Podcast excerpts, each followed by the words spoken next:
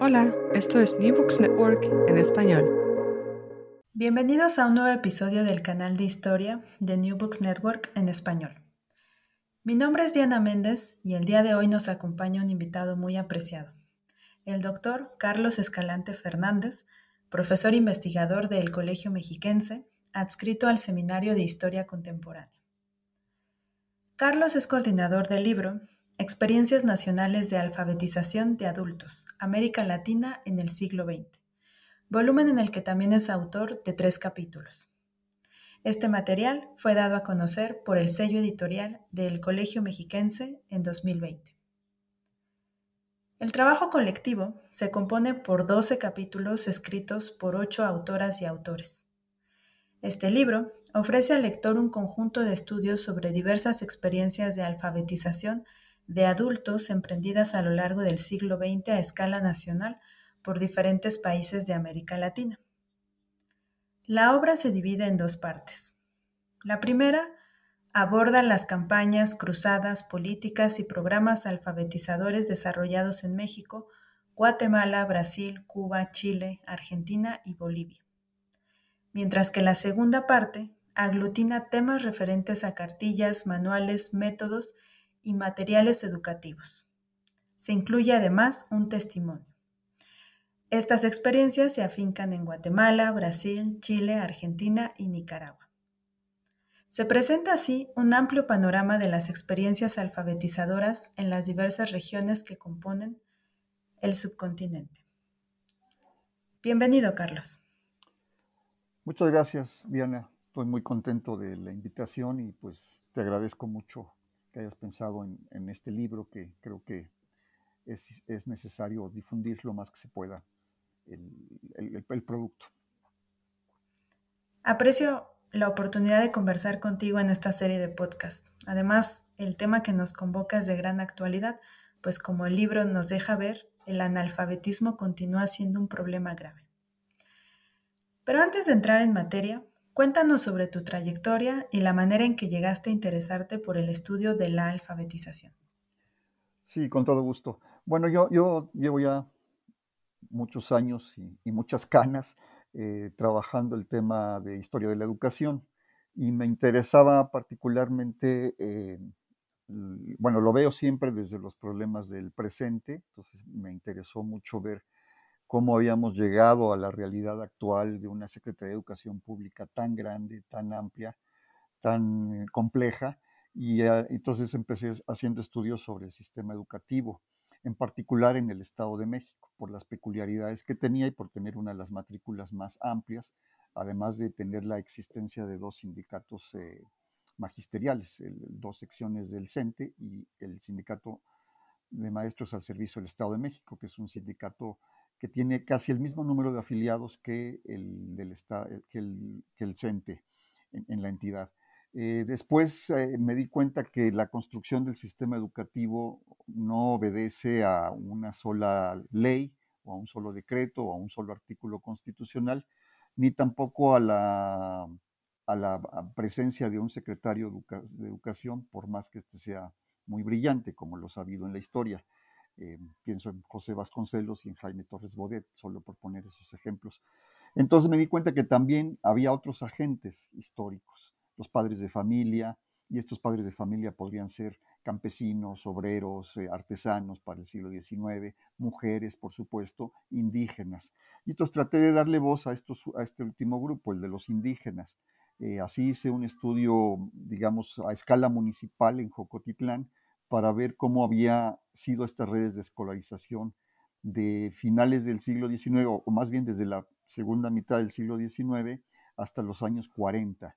Y eso dio pie a un libro editado por el propio Colegio Mexiquense y me gustó la importancia que se le puede dar a darle voz a los, eh, a los que son agentes históricos pero que no aparecen con tanta facilidad.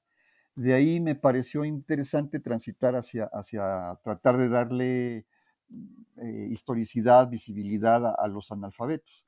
Pero me encontré con que el campo de estudio es, eh, está en proceso, no tiene muchos trabajos, Y entonces empecé por analizar la campaña nacional contra el analfabetismo de 1944-1946, que en México pues, se propuso erradicar una buena parte del analfabetismo.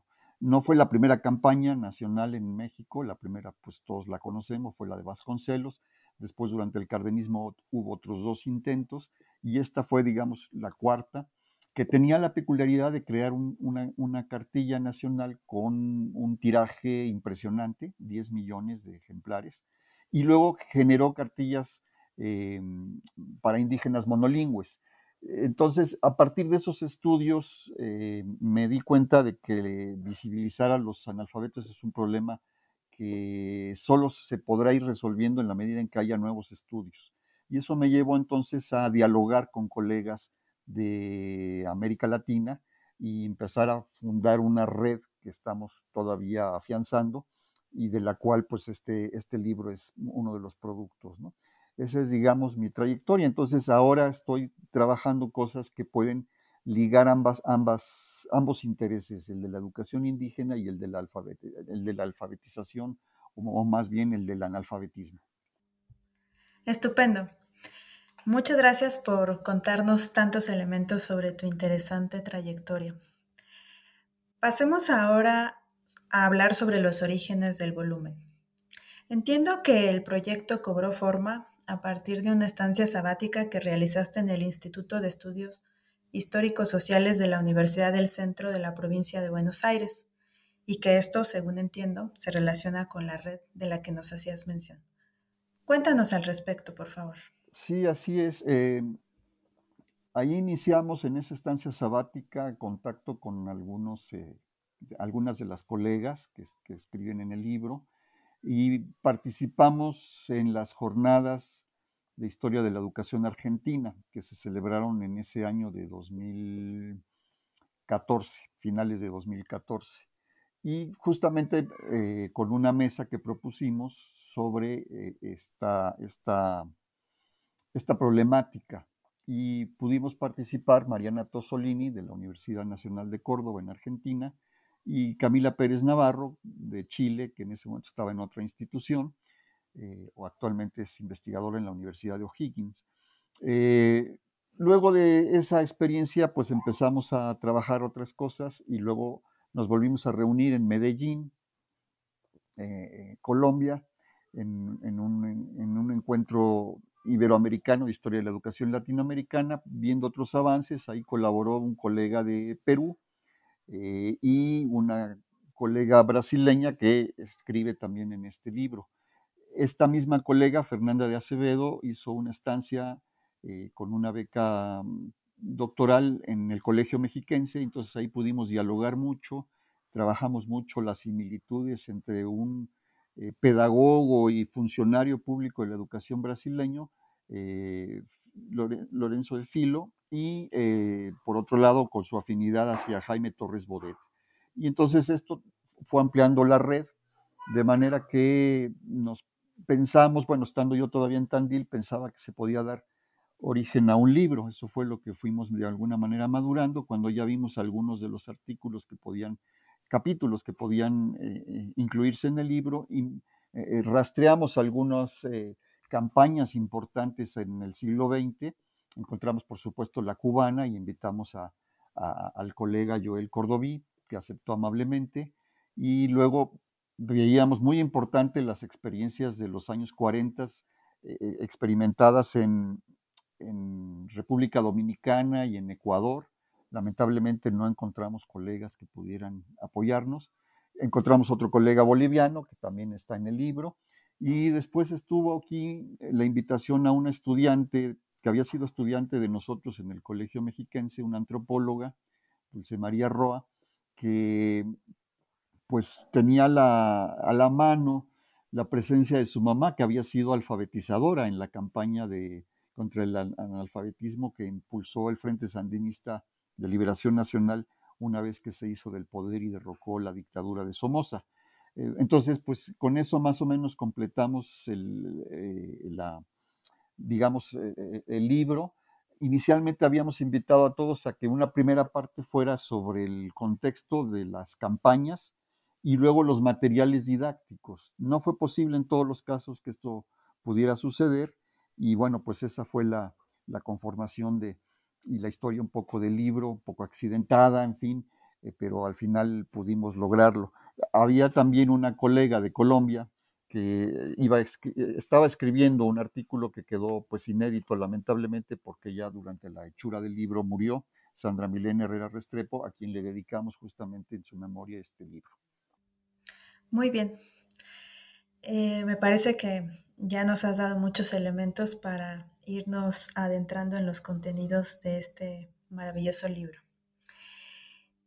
A lo largo del capitulado se describen y analizan las experiencias de alfabetización de jóvenes y adultos. Se indica que la alfabetización de estos grupos poblacionales ha merecido menos estudios históricos en comparación con la enseñanza de los niños. ¿A qué se debe esto? Bueno, pues esa es una muy buena pregunta que podríamos mantener este, como en nuestras eh, reflexiones cuando estamos leyendo fuentes, etcétera, ¿no? Yo creo que, bueno, en parte eh, va, esta historia va aparejada a la construcción del sistema educativo, que si bien en casi todos nuestros países de América Latina ha logrado llegar a, tener la cobertura, digamos, eh, eh, en educación básica, garantizando la presencia de niños y niñas, pero no, no fue fácil ese proceso y fue muy lento de manera que pues, muchos niños y niñas no tenían acceso al inicio del siglo a la escuela, porque no había escuela en sus lugares, estoy pensando en las zonas eh, de la costa y de, las zonas rurales de, México en particular, pero esto puede verse en, las geografías de, de los distintos países latinoamericanos. Y de esta manera, pues hubo contingentes que no tuvieron acceso a la escuela y que por lo tanto no pudieron aprender a leer y escribir. Hubo otros que estuvieron uno o dos años y por los métodos de estudio que había en, las primeras décadas del siglo XX, eh, todavía difíciles de erradicar, aunque las leyes indicaban lo contrario o los planes de estudio indicaban lo contrario, todavía se seguía un poco esta idea de enseñar primero a leer y luego a escribir. Y entonces hubo niños que no alcanzaron a escribir, niños y niñas, y, esto pues obviamente aumentó el contingente de la población analfabeta. Esto fue lo que llevó a los estados nacionales latinoamericanos a generar campañas de alfabetización como las que están estudiadas en el libro que, estamos comentando.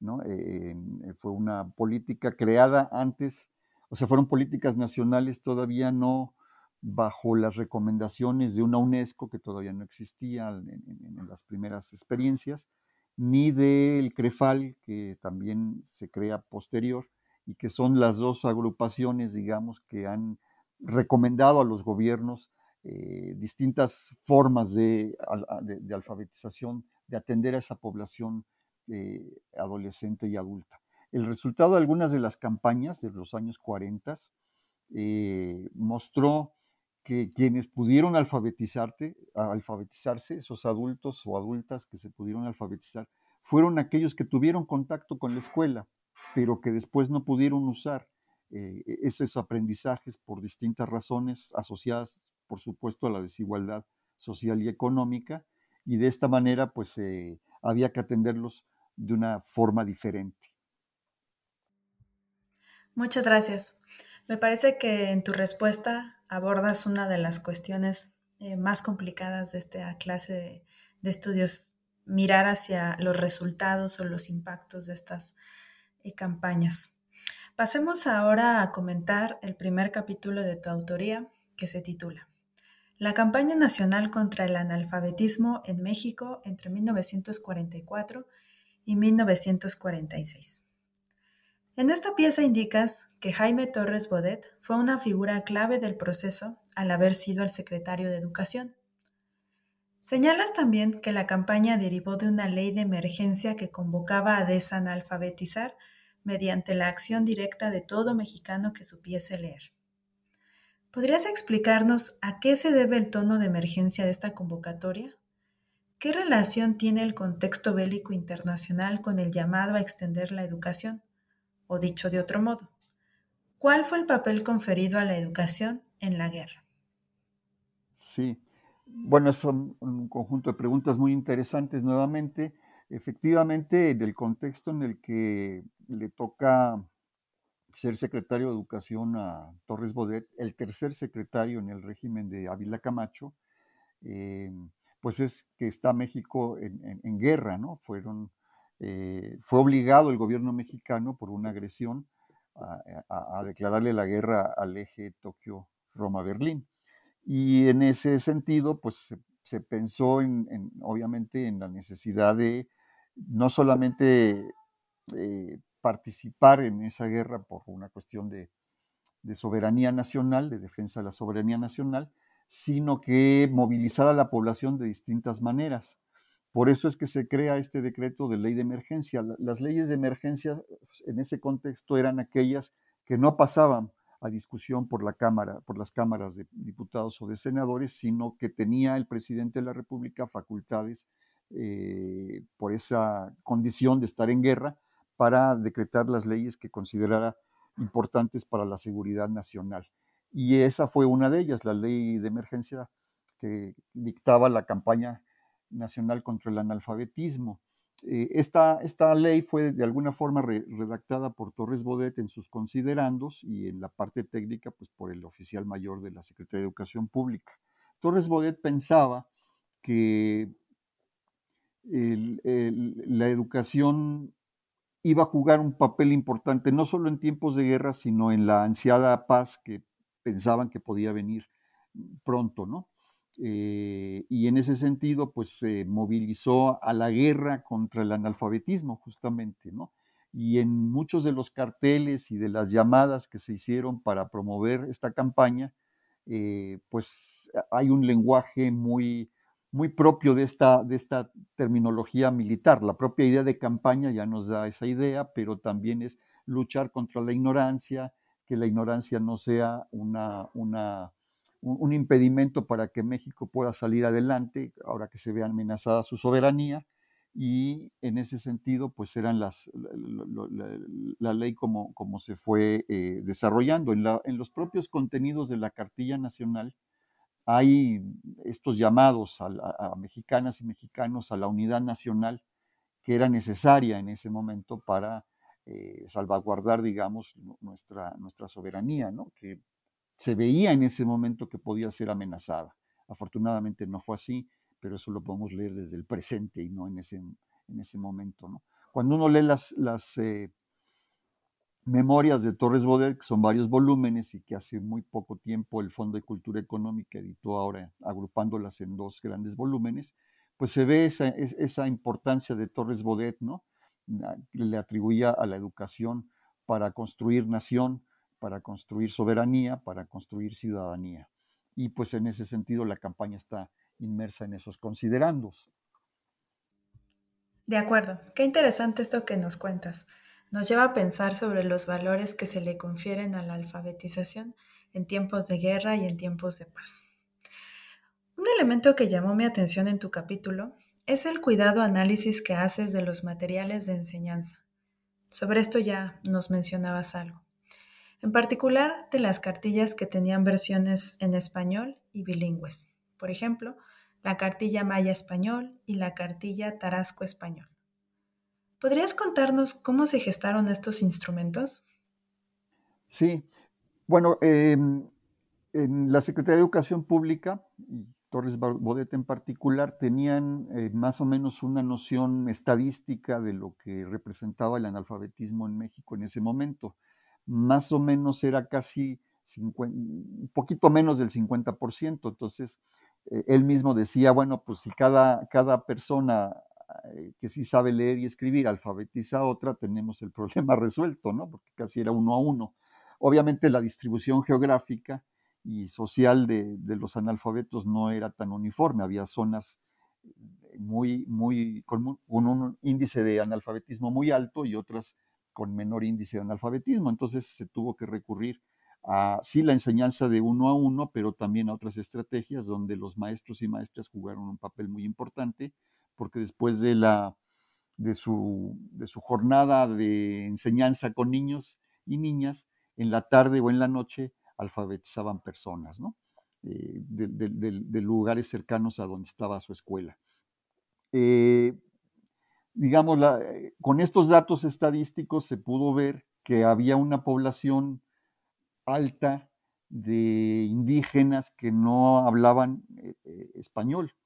Entonces se pensó en crear cartillas específicas para, para esta población.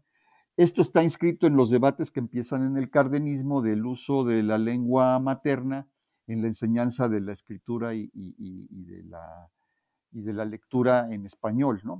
entonces hay un debate en el que algunos dicen que no debe ser utilizada, que se debe entrar directamente a, aprender en, español.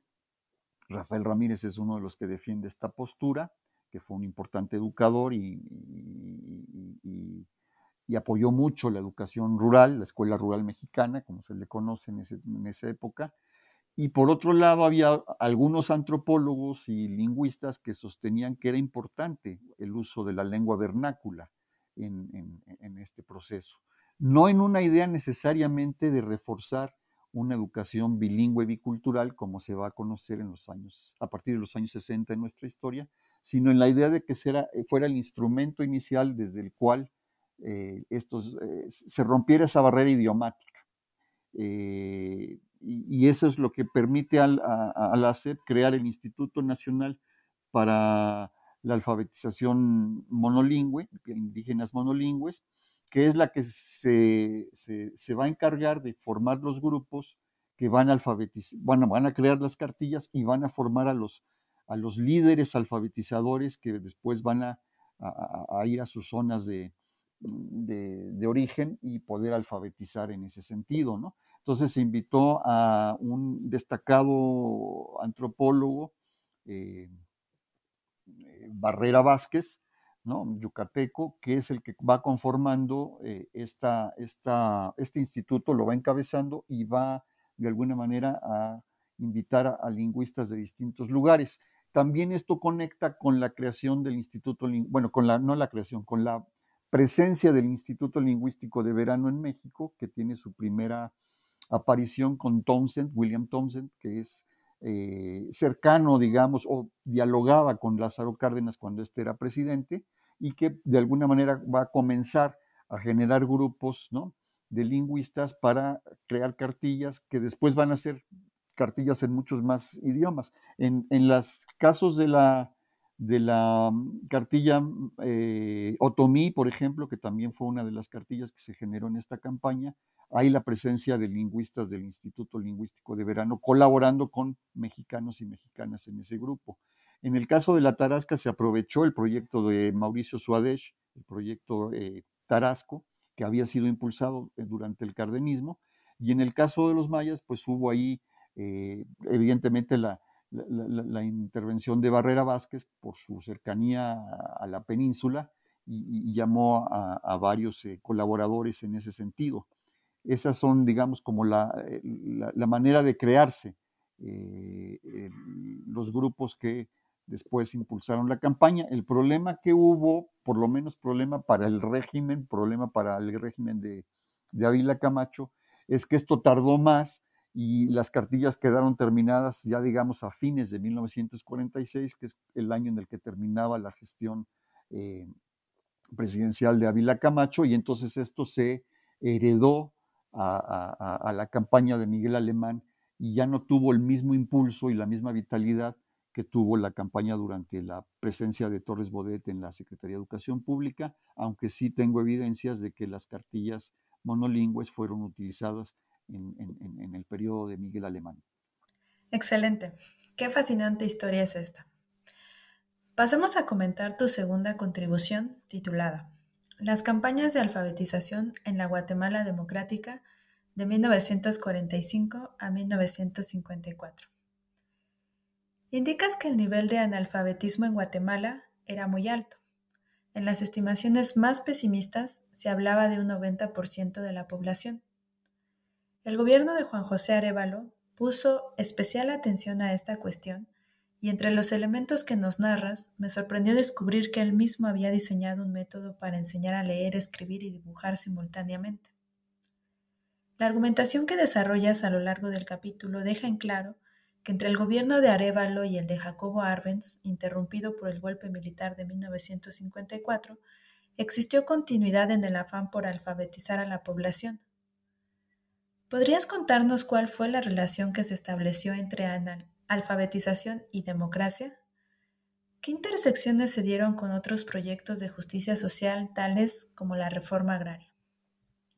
Claro, muchas gracias. Sí, eh, yo llegué a estudiar lo de Guatemala, digamos, por una eh, referencia que en algún momento escuché o leí y que desgraciadamente no he terminado por reencontrar, que fue que se decía que la cartilla que se creó en la campaña guatemalteca era una copia de la mexicana, de, la hecha por, en, Torres Bodet, de la que ya hemos hablado.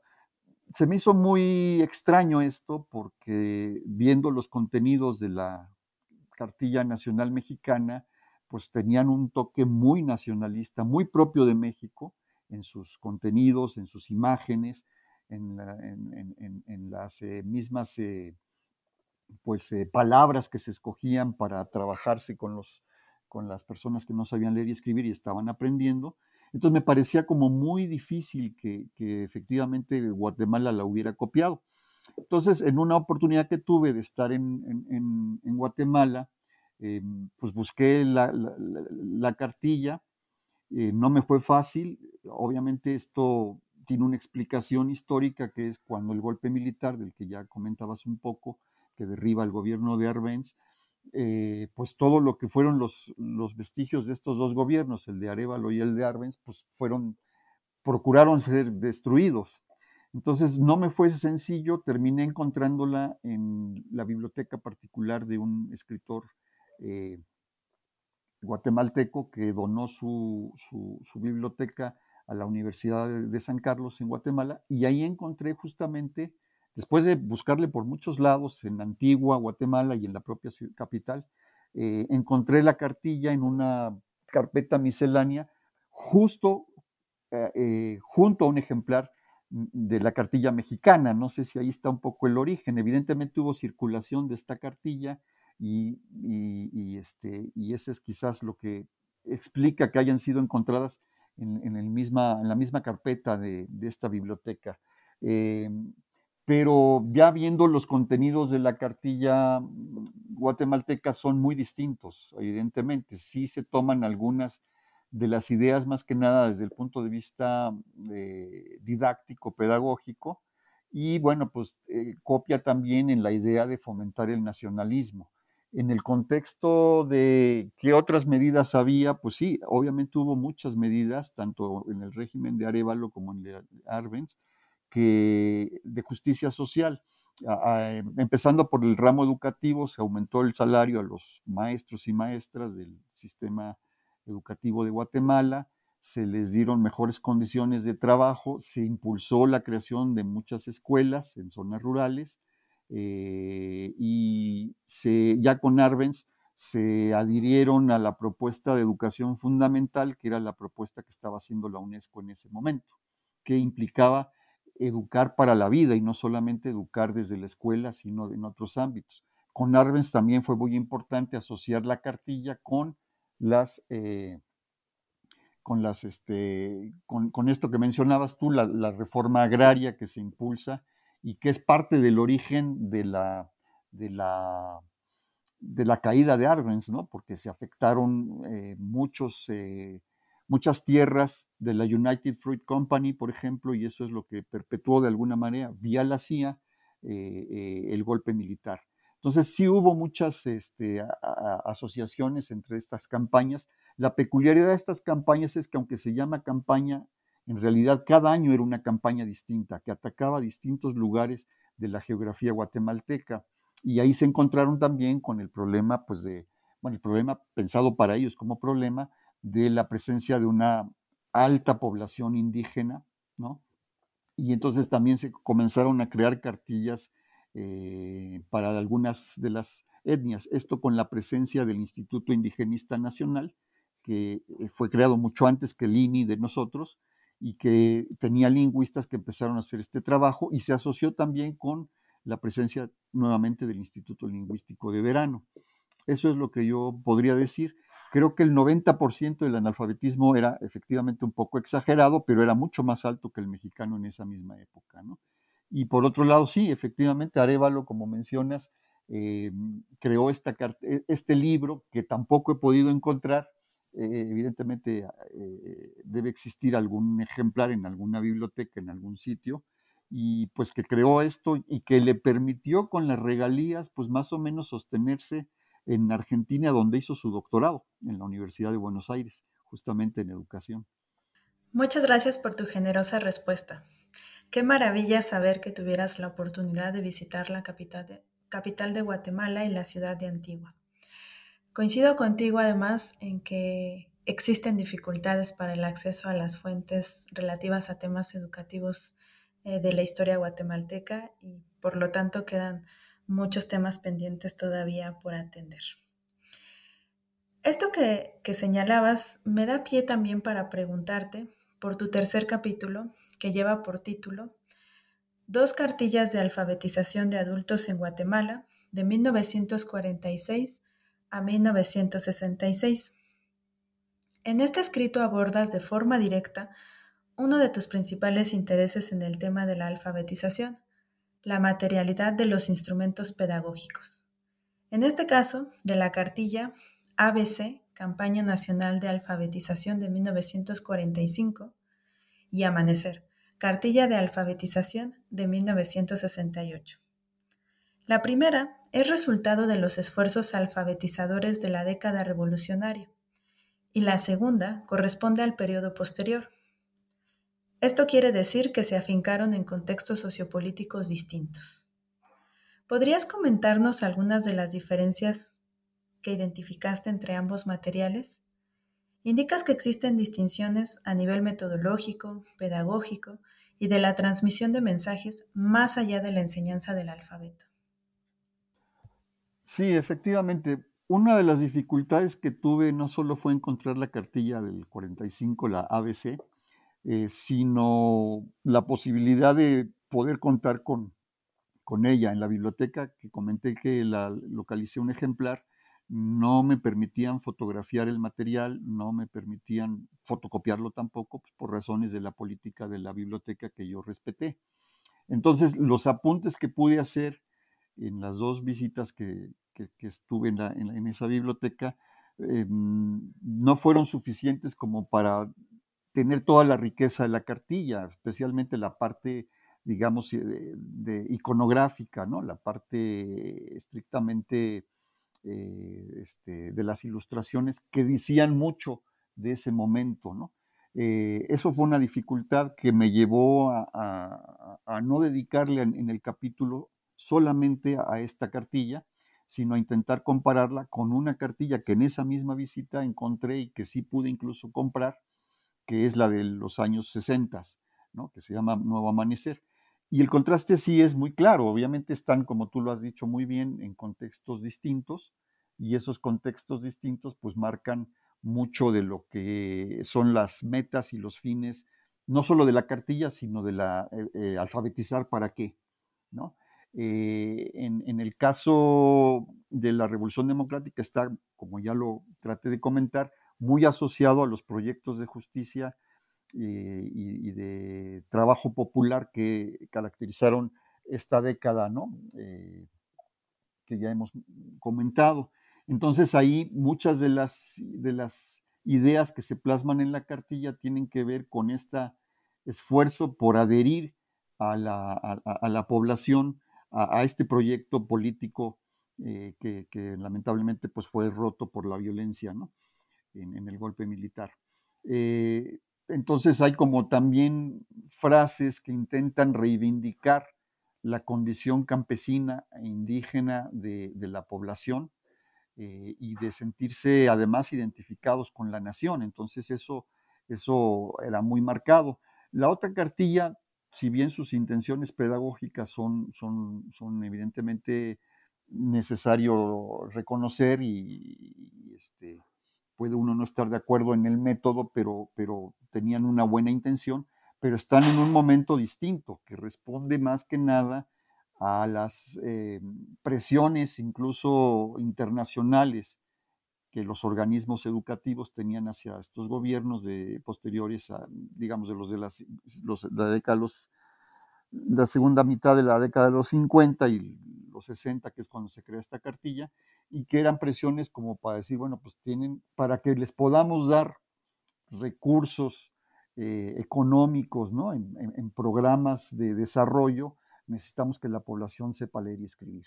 Entonces eso es lo que hace interesante eh, el contexto de creación de esta cartilla, que no intenta movilizar a la población, que no intenta, eh, o sea, trata de ser neutral. Por supuesto, esta idea es imposible, no solo en esa época, sino en ninguna época la educación va a ser neutral, siempre, siempre tendrá una tendencia a favorecer un proyecto político. Lo que es neutral es no reconocer eso, a diferencia de la cartilla ABC, ¿no? Creo que esa es una de las cosas eh, que lo distingue. En la propia cartilla ABC se llamó a, quien ilustraba la, cartilla artistas que estaban adheridos al proyecto nacional de, democrático y revolucionario. En esta otra, pues la, ilustración fue encomendada, digamos, a empleados de la propia oficina tipográfica, empleados de la Secretaría de Educación, del Ministerio de Educación, de manera que pues hay, hay notables diferencias en ese sentido.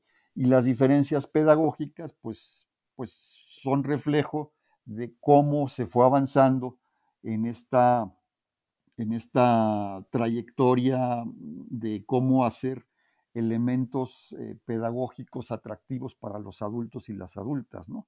las primeras campañas que se echaron a andar en, los distintos países de América Latina, no solo en Guatemala, pues usaron los, los, mismos instrumentos didácticos que, se usaban con los niños. Y obviamente esto, eh, esto no era pues muy adecuado en términos comunicacionales, porque pues los adultos no son niños eh, grandes, ¿no? sino ya tienen una experiencia de vida que se recomendaba que se usara en el mismo proceso de alfabetización esta experiencia de vida para que les hiciera sentido también leer y escribir, ¿no?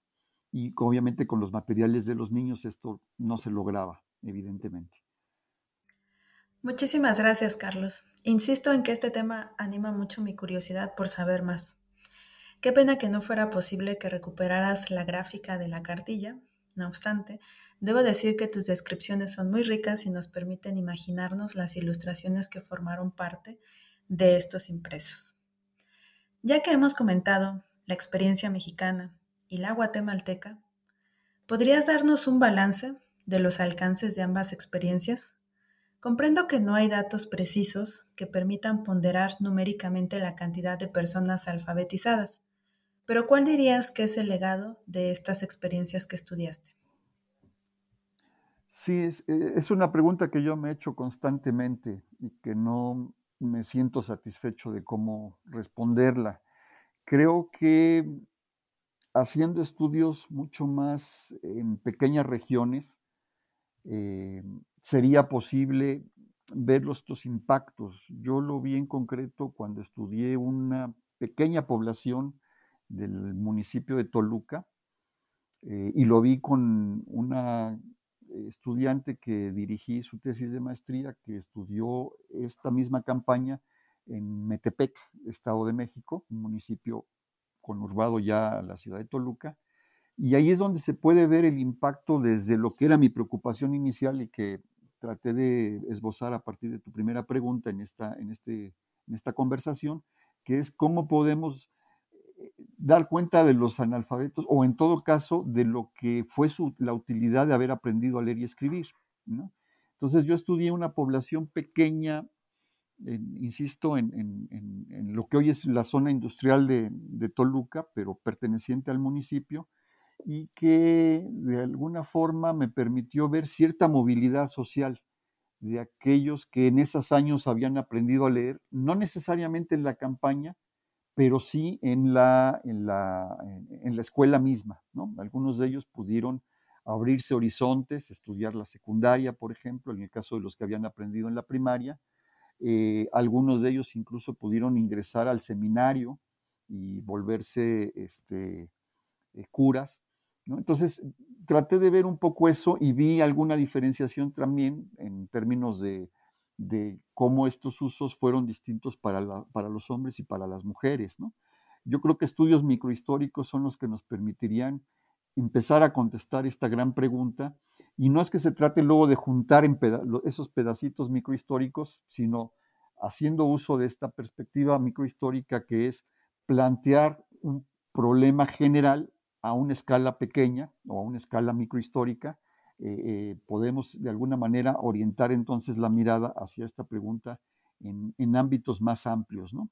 en una historia macrohistórica, ya sea nacional o estatal o municipal nuevamente, y poder de alguna manera responderla. Evidentemente, lo que hoy tenemos como, como analfabetismo en México es porcentualmente pequeño, pero siguen siendo muchos millones.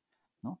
Y ahora tenemos el problema que la pandemia nos ha mostrado nuevamente de los nuevos analfabetismos, el analfabetismo digital, por ejemplo, ¿no? creado pues, por la falta de acceso de muchos mexicanos y mexicanas, millones diría yo, que no tienen acceso al Internet o su acceso es bastante limitado.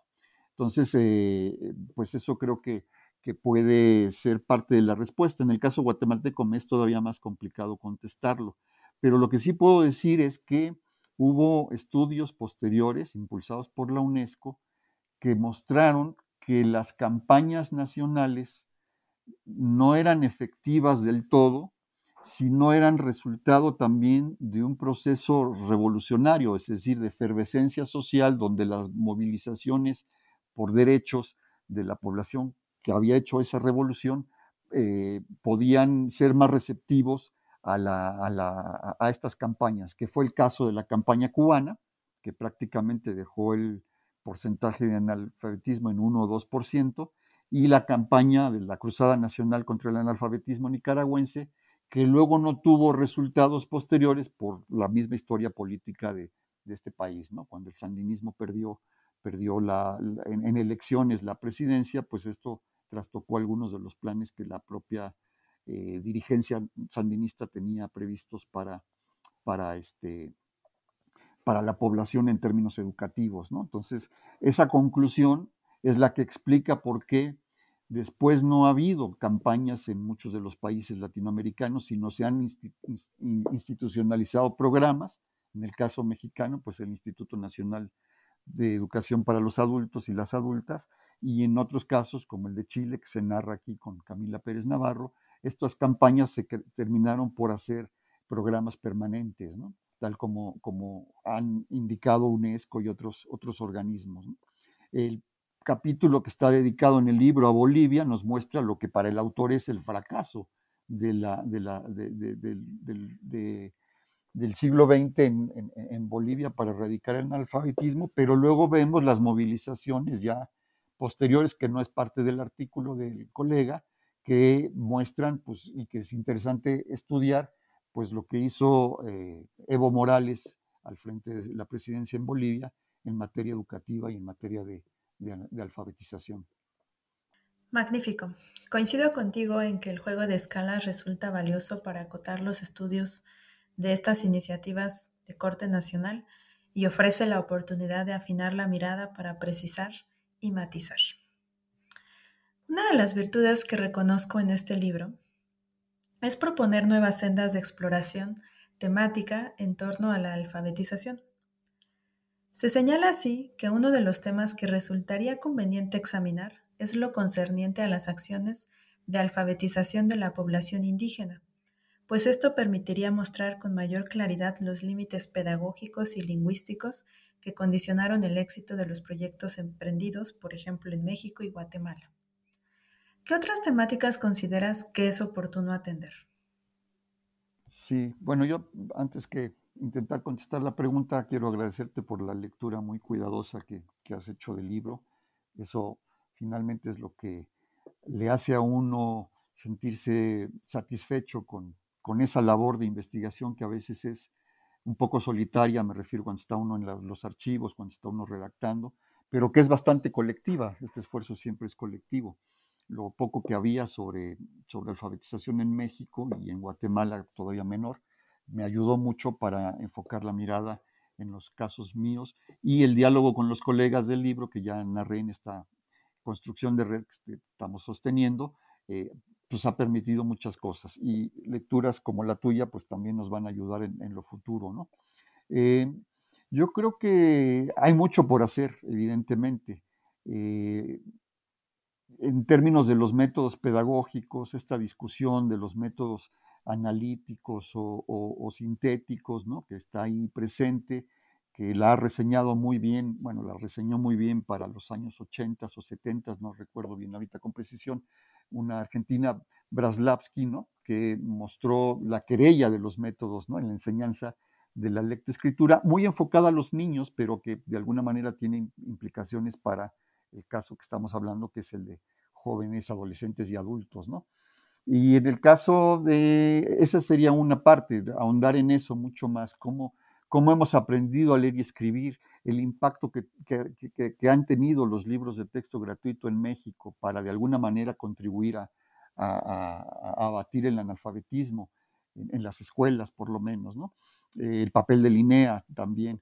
Luego está toda la discusión asociada a esto de que ya estaba desde los 30 y que yo creo que permanece del uso o no de las lenguas indígenas, qué se hace primero, qué se hace después, cómo se respeta o no, que yo creo que es una,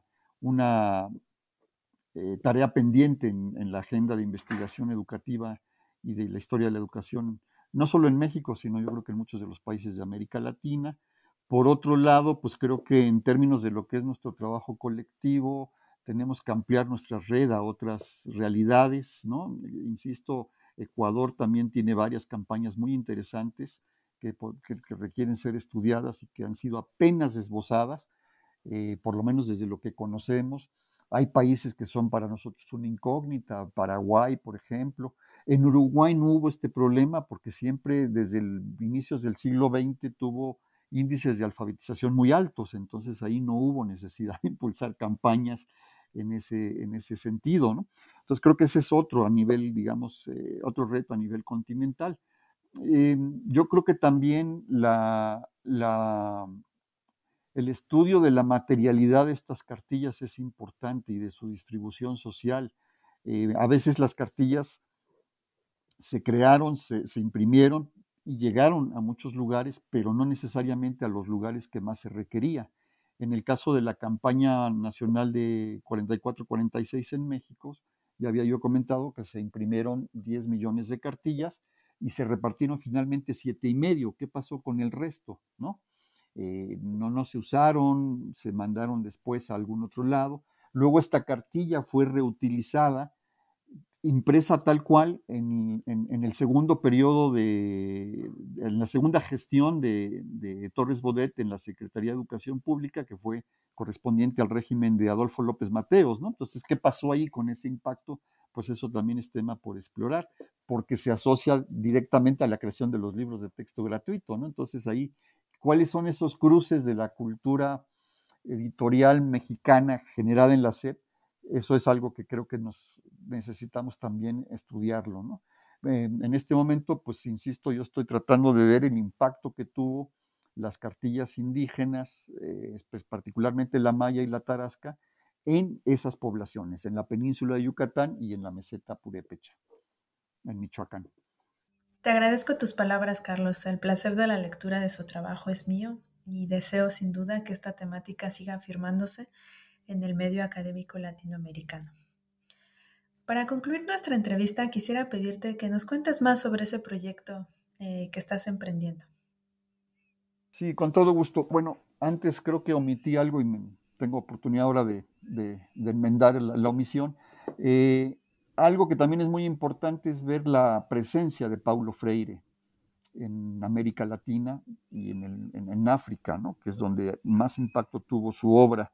Eh, en, el, libro hay menciones a esa influencia en el caso de Argentina, en la época del último peronismo, y en el caso de Chile, pues ahí es donde se exilió eh, Freire, y donde escribió estas dos obras fundamentales que son las que más se conocen y las que han dado un poco a la idea de esta de que existe un método Freire, cosa que él mismo negaba, ¿no? pero que son pedagogía del oprimido y la educación como práctica de la libertad.